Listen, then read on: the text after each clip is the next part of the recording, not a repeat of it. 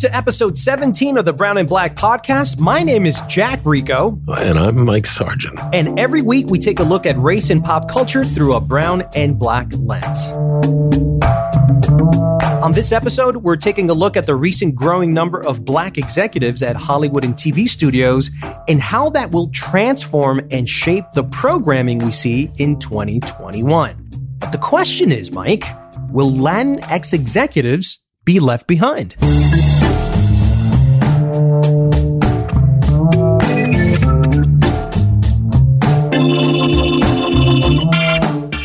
Several years ago, there was a sort of outcry throughout Hollywood and the public at large, and they, there was this hashtag Oscar So White campaign that had started. And Variety called me and asked me to create my opinion. They wanted me to write an op ed on, on what I thought the status of of the state of the business was as the first, you know, African American to produce a major animated movie. And so I titled the article, I prefer a seat in the boardroom than in the Dolby Theater any day of the week. Uh-huh. So that's that's our approach. We wanted to, you know, we think the power comes from the green lighting and the decision making and financing. And so we wanted to to start out that way. And so as as brown and black people, we want to do more projects that are just that are successful so then we can make those level decisions and that's what we're trying to do we're trying just to break that stigma because if you're brown or black. You do these type of movies you know? movies, same with it is the same thing with music right? So we have a background in music. You know marvin was the head of a&r for epic but he's very pop and rock but he would have never had a job had there not been a black division. But he has sensibilities in other music, but they don't listen. They're like, what do you know about white culture, you know, or white music? It's not based on race or color, it's just taste, right? So that's why we did the war with grandpa the way that we did it, because we just don't want to be pigeonholed. What you just heard was Marvin Peart, and he and his wife, Rosa Morris Peart, are the producers on a new film called The War with Grandpa. Now, The War with Grandpa is a film that stars Robert De Niro, Christopher Walken, Uma Thurman, and you might notice no black or Latino names, yet they were the power behind getting this film made. They're the ones who optioned the property. They're the ones who raised the $40 million to make it. That film comes out this Friday, and that is not necessarily I think, a film that we are the target audience for. But this is a film that could potentially have commercial success and put them in a position where they could tell a different kind of story. I want to know from you, Jack Rico, do you think this versus the idea of them rebooting previously a white property and putting an all black or an all Latino or an all Asian cast in a story that's already been told? What's the line there? Do you think it's a better thing to have us behind the scenes making white films or to have white films turned into black or brown films? Oh man, that, that's such a great question because it, it really you got to look back to childhood, to your childhood and the and the way you saw movies. Like back when I was a kid, I, I never saw movies through a racial lens. When I saw Superman, I mean, I still to this day still love Christopher Reeve. He can't be any more white, but I love him. I love that man. I mean, he's Superman to me and will always be. If you change them to, let's say, just any actor who's black or Latino playing him, I'm not exactly sure I would love it. I know that it's a strong symbolism of our view of ourselves. But in a and in an ideal world, Mike, whites, blacks, Latinos, Asians, Indians, and any other culture or race or ethnicity should be included in movies, period. And sometimes white people will fall in love with Chadwick Boseman and playing Black Panther. Should they see Black Panther themselves and go, well, you know, I'd love to see, you know, Wakanda with a white guy. you know, at some point you're going to like what's on screen. And if it, if you like the idea and you like the action, you like the writing, you like the performances and you like the story, some stories are better told with a particular ethnicity, some aren't. And I think Absolutely. And, and, that to me would be the ideal situation. So it really depends on the story you're telling, how you're telling it. For example, I've been thinking about what Marvin Peart said that he would prefer a seat in the C suite as opposed to a movie theater. And that was really well said. That's what we all want. But why do we want it so bad? It's just because we've grown up with too many white movies telling us that only white people are the people, uh, uh are the stories that we should be listening to, watching, uh, and absorbing and living through their white lens. And enough is enough. You've had, I don't know how many hundred years to tell that story. It's time for us now to tell our stories from our perspective. And that's what this whole podcast is about. Absolutely. You know, as a matter of fact, I'm glad you said what you said because I, I, do think it depends. I think there are so many times where it didn't work. Like I love the original Wild Wild West. I grew up watching that and I love the idea behind the Wild Wild West. And he was, you know, sort of a James Bond in the Wild West.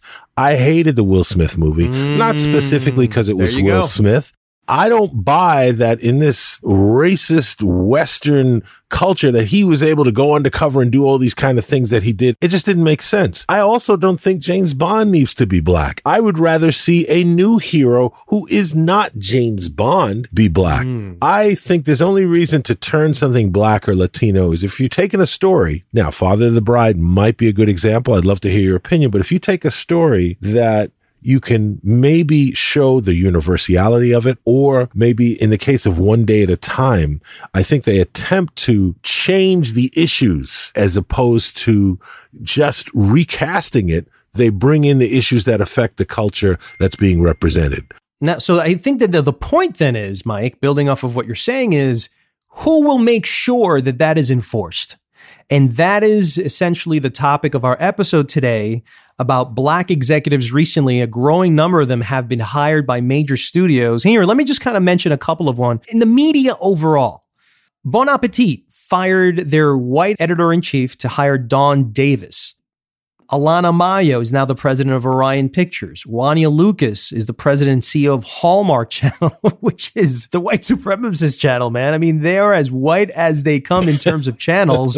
Um, the white supre I don't think they they market themselves so either, as the white supremacist. In this channel. in this new era, there's no other way of looking at it, but it's just like too white. It needs to blackify and Latinx itself a, a little bit more.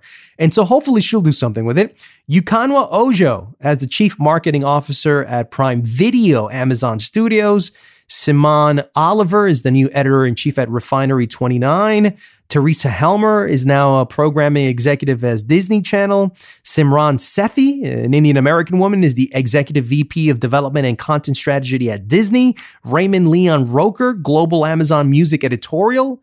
And we can go on and on and on of all these hires. And so the question is, Mike, is this tokenism? Were they hired to shut all us brown and black people up that have been raising up a rant and wouldn't shut up about it and kept on canceling white executives out of the C suite so they can put in black people? But then here's the dirty little secret. A year later, we're all gonna fire them and rehire our white selves again. Is that what's going to happen? Or are these people actually really there because companies have noticed that maybe white stories exclusively have run their gamut? And it's time now to do a 50 50, 50% white stories and 50% diverse stories. I'm down with that. But, but will it happen? The answer is slightly complicated. I think it's a combination. 10, 20 years ago and more, I think that's exactly what happened. In the 90s, when all of a sudden black films were making money, everybody had a black development deal going on. Harry mm-hmm. Belafonte had a deal at New Line, but nothing was ever produced. So I tend to believe, I think that Hollywood follows the money like any business. And Netflix has shown them there's a lot of underserved markets out there and they will watch these films. They will watch these TV shows. They will watch programming that the other networks would not create, that the other studios would not make. So I do think Netflix has definitely change the game and show that there's gold in them thar hills. But at the same time, I think there's a lot of thinking like the Wells Fargo CEO who says, Oh, there's a limited pool of black talent. And those type of, you know, well, black films don't travel. Well, Latinos don't like to see themselves on screen. you know, those, those self perpetuating myths that they tell themselves all come down to what I have a particular phrase that I've heard used, I think, to hold back brown and black people and women for years. And here's the phrase. Well, it's always been this way. Wow. And there's a variation on that. It's always been this way. So that's an excuse not to change. The only reason we're changing, the only reason I think change is happening is because of social media. Because social media has forced a level of accountability that is unprecedented.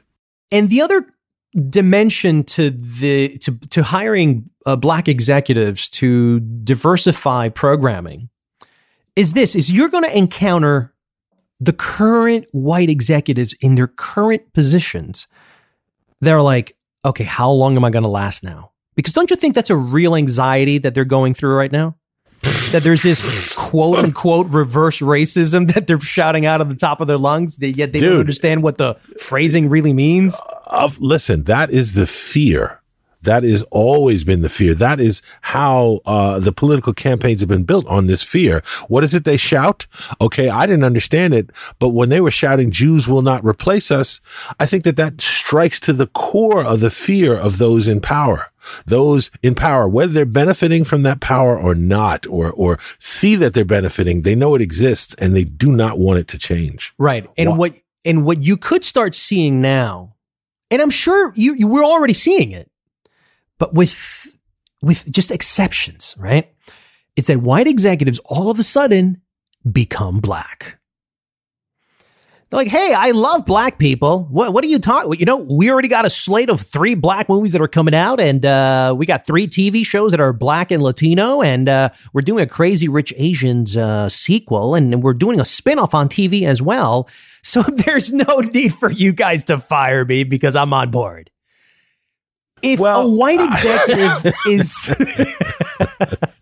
I love that impression there, Jack. Was that uh... I don't know why that, that why that's my white voice, but uh, well, yeah, that's sorry to bother you voice. Yes. yeah, that's right. It's everybody's white voice. Um, but but Mike, it is true. There are white people that are totally down with black and Latinos, and they get them and they're not so they're not white supremacists is what I'm trying to say. And they are open minded. They've traveled the world. They've been educated. They understand the plight. They understand that we need to be more diversified. Should they be fired, Mike? Well, you know, here's the thing. Should they be fired? I think even saying it and putting in that way is, is the concern.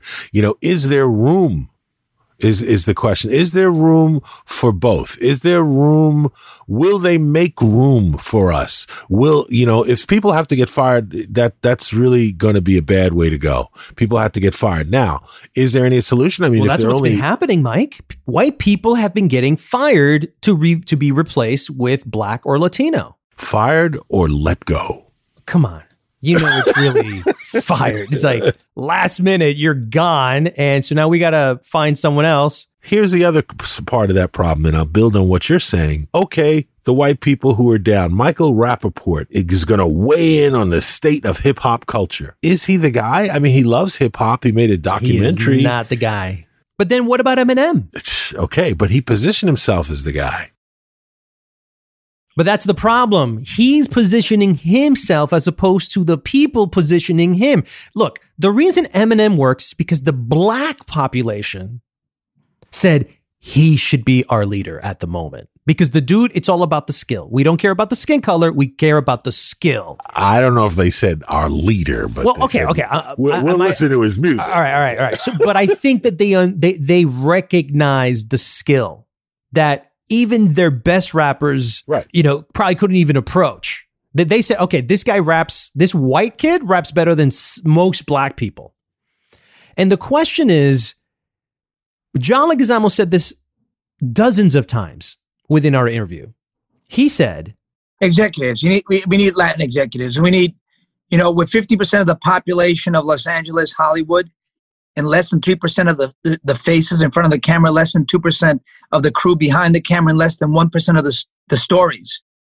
That's cultural apartheid. And this is what I'm talking about. We're all saying it. Should it be a white executive CEO and then everybody below him, Hispanic or black? when we know that the buck stops with that white executive? And what happens one day he wakes up on the white side of the bed and he goes, Oh. Today I'm feeling a little bit more white about our programming. That's a very good point. The power structure is white. The money at the end of the day is white, even though Marvin Peart and his wife raised $40 million to make that film. You know, they had a lot of white investors. So they had to have a lot of people who believed they could do it, who believed in them. But who believed in them? White people. I mean, you heard John Leguizamo talk about David Ayers. He says, as long as he is putting us to work, I don't mind a white executive or a white director directing Latino films, which I think is wrong. Same thing with Jon Chu, an Asian American who's directing a Latino film. I'm sorry, I can't get over that. You could have given that position to a Latin X and, and then build a team around him so he gets it right, but give him that shot. Well, there it is, coming back to the Charles Scharf the CEO of Wells Fargo. Oh, um, there's a limited pool of talent. You know, there were no uh, Latino directors. Come on. Are you serious? Now, Jack, you said something to me the other day that it, it stood out in my mind how you were getting all these emails now about all these different, this project, that project. You know, it's Latin History Month. So all of a sudden, it's in the best interest of all these entertainment companies to put out whatever Latin projects that they can put out there. But there are uh, uh, only a handful. And LinkedIn for the last five months, I've seen nothing but black hires. Right. But it's been very rare that I see a Latino hire and very rare that I see any real Latino or a Latino influence or Latino inspired films coming out. Yeah, I think there's a bit of envy. Look, you can be envious and happy for someone at the same exact time. Okay? Like you can love in many ways at the same time too. We can multitask with these emotions that we have. It's it's it's part of the beauty of, of, of being a human. We're not limited to one specific emotion for one specific circumstance. So yes, I think that the Latino community sees the positive hiring of black executives but at some point, they're going, should we just be an audience for them? Can't we just be right in the passenger seat with you? Why don't we be co executives? Why don't we build the world together? And I think that that's the beautiful thing because listen, man, at the end of the day, we live in America. In America, everybody wants a piece of the pie.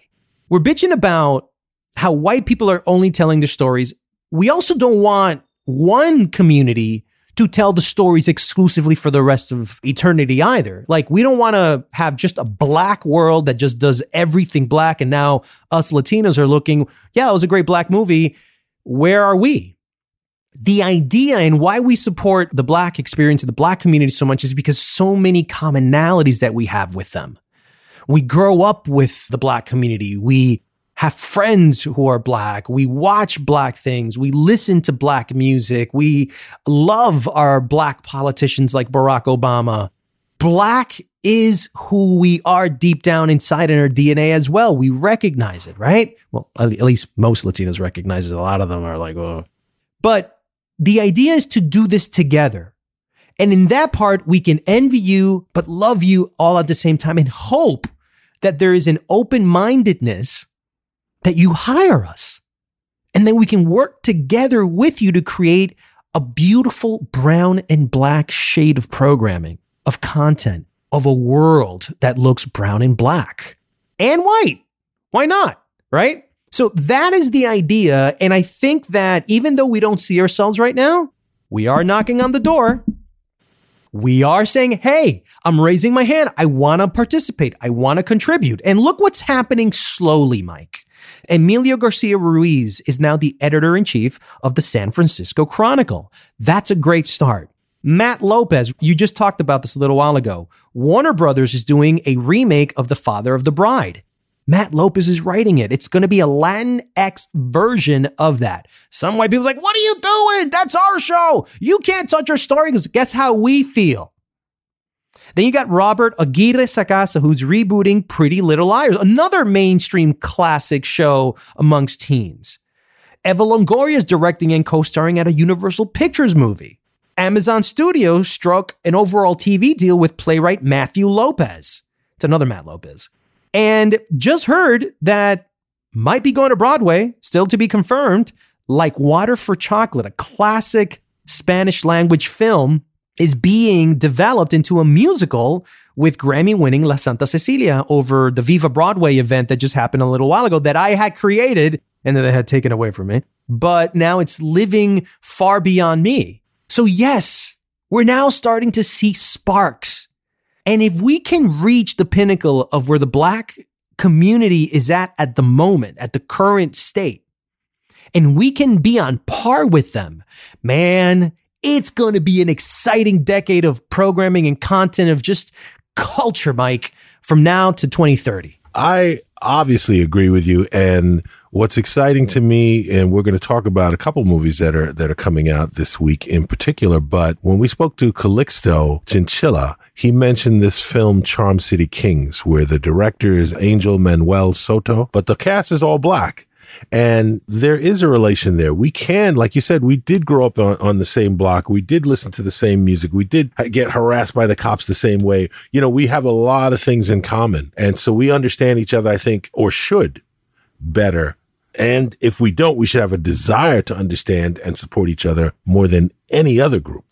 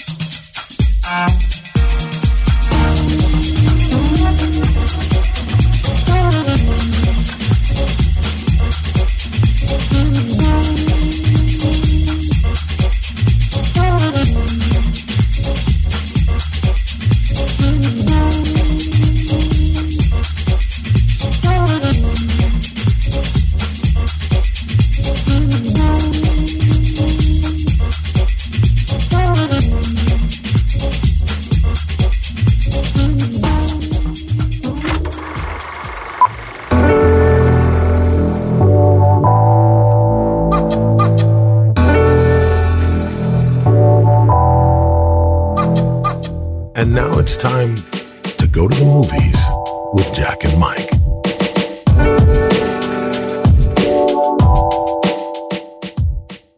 Go. Middle class people think working class people are salt of the earth.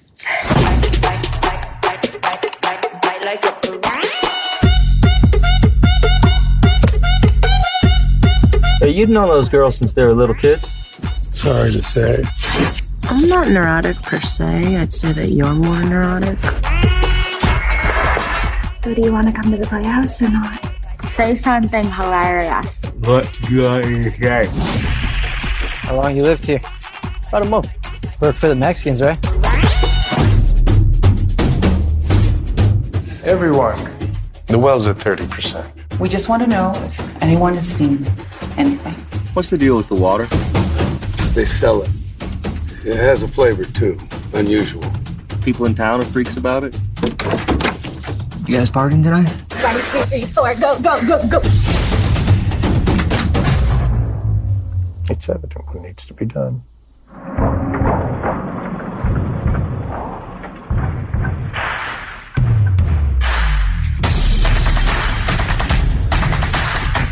Culture is turning inwards and devouring itself. We need fresh blood. You work in Mexico? They let you drink the water? Man, is that some sort of like local racist joke? People feel that this wall is anti progressive and presents a message of superiority and lack of common decency. American dream. The myth of paradise on the other side.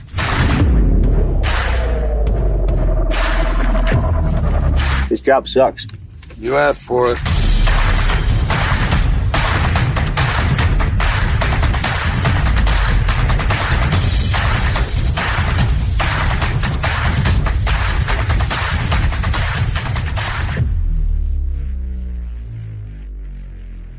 The Wall of Mexico is a comedy drama directed by Zachary Cotler and Magdalena Zyzak.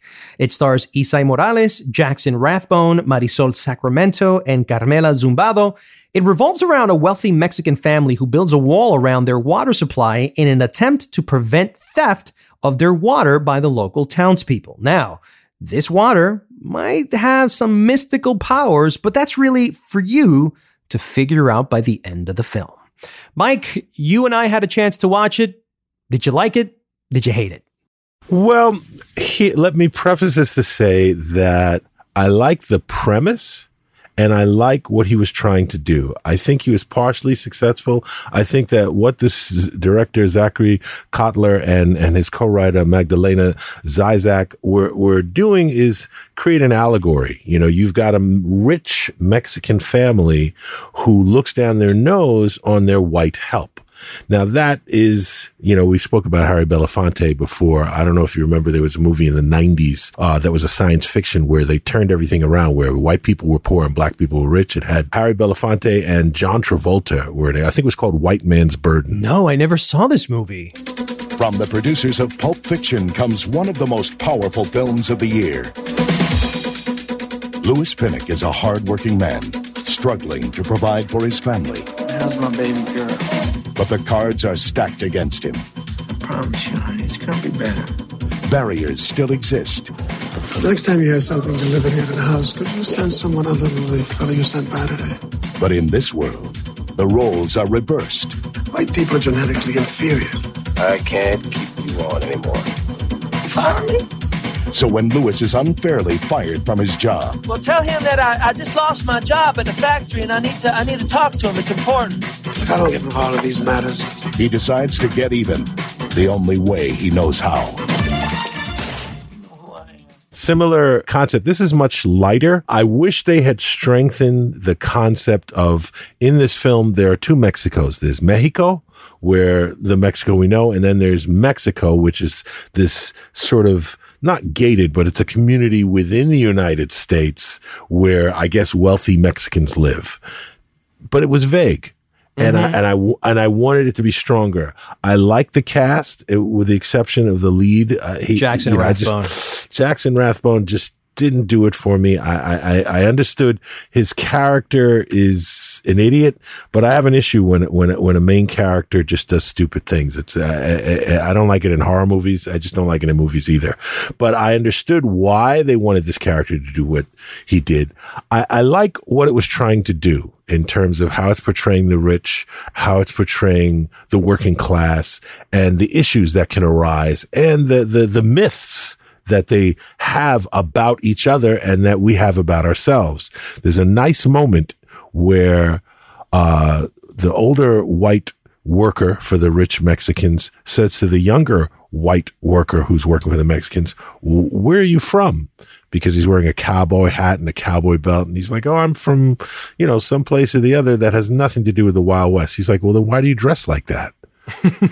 and it's a very subtle dig, but it's also says a lot about the loss of identity. Like, who are you? Who are you trying to be? Who, what are you trying to assert when you do this? What are you even embracing when you hold on to things that really have no relation to you? So I think that's where you and I connect. We we connect on that level that this movie provides great social commentary, and that's where the richness and the texture of this film is. It's what you take out of it. It's what you can extract to be able to think, to expand your mind on an intellect level.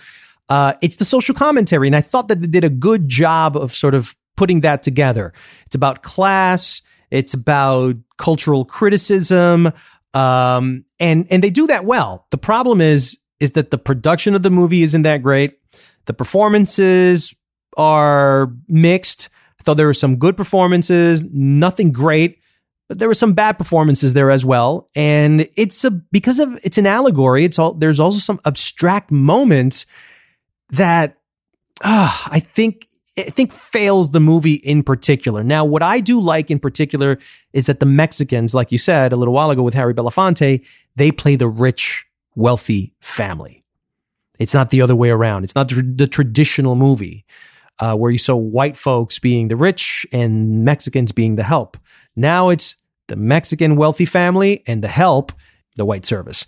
So there were there were those moments that I- that I thought that that they did well, but overall, I think this movie, I I, I would I I wouldn't be able to recommend it unless you're looking for that particular type of genre of movie to challenge you, to make you see that immigrant movies are evolving more of a deep psychological social commentary way. And I think if you're looking for something like that, um, then this might be a movie for you. But I think that there's better movies out there that get the point a little bit more solid.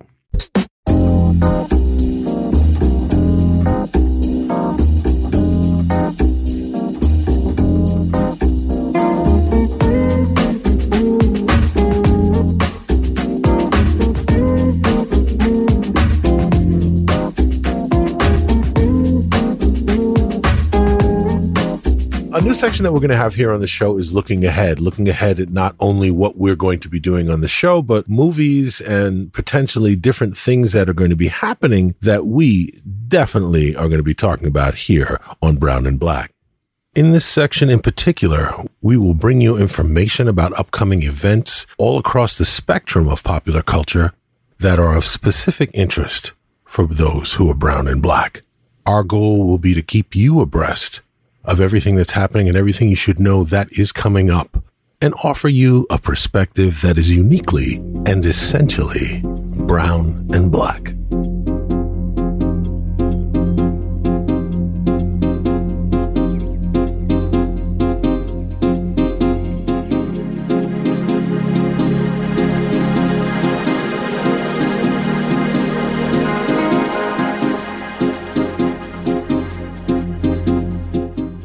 You don't know nothing, do you? All right. Every Sunday in the summer, everybody with a bike show out. There's bike as far as you can see. Pull the bike back, a wheel. Stick straight up. So it look like the hands of a clock when they hit midnight. Charm City Kings, directed by Angel Manuel Soto, story by Barry Jenkins, starring Jaheed Winston, Teyonah Parris, and Meek Mill. People like us don't get no second chances, Mouse. Think about me doing hip hop. Doing what to it? I want to make a mixtape about the 40 year old woman's point of view. The 40 year old version, directed by Radha Blank, produced by Lena Waithe, starring Radha Blank, Welker White, and Jacob Ming Trent. White man with a black woman's butt. How you carry all that back there? What the fuck? This can't keep happening. You're not putting me in a home. What if it were our home? The War with Grandpa, produced by Marvin Peart, Rosa Morris Peart, and Trey Peart, starring Robert De Niro, Uma Thurman, Cheech Marin, and Christopher Walken. I want to put up with this, Pete. I demand my room back, or else it's war. Declaration of war. Give me back what is mine, or face the consequences. That's it for the 17th episode of Brown and Black. Thank you for listening to our show. And if you like to support this podcast, please subscribe on any podcast platform and leave a review. Your help allows us to be heard by many more people. You can reach us on Twitter at Brown Black Pod, on Instagram at Brown Black Podcast, and on our new YouTube channel at Brown Black Podcast. See you next week for another episode of Brown and Black.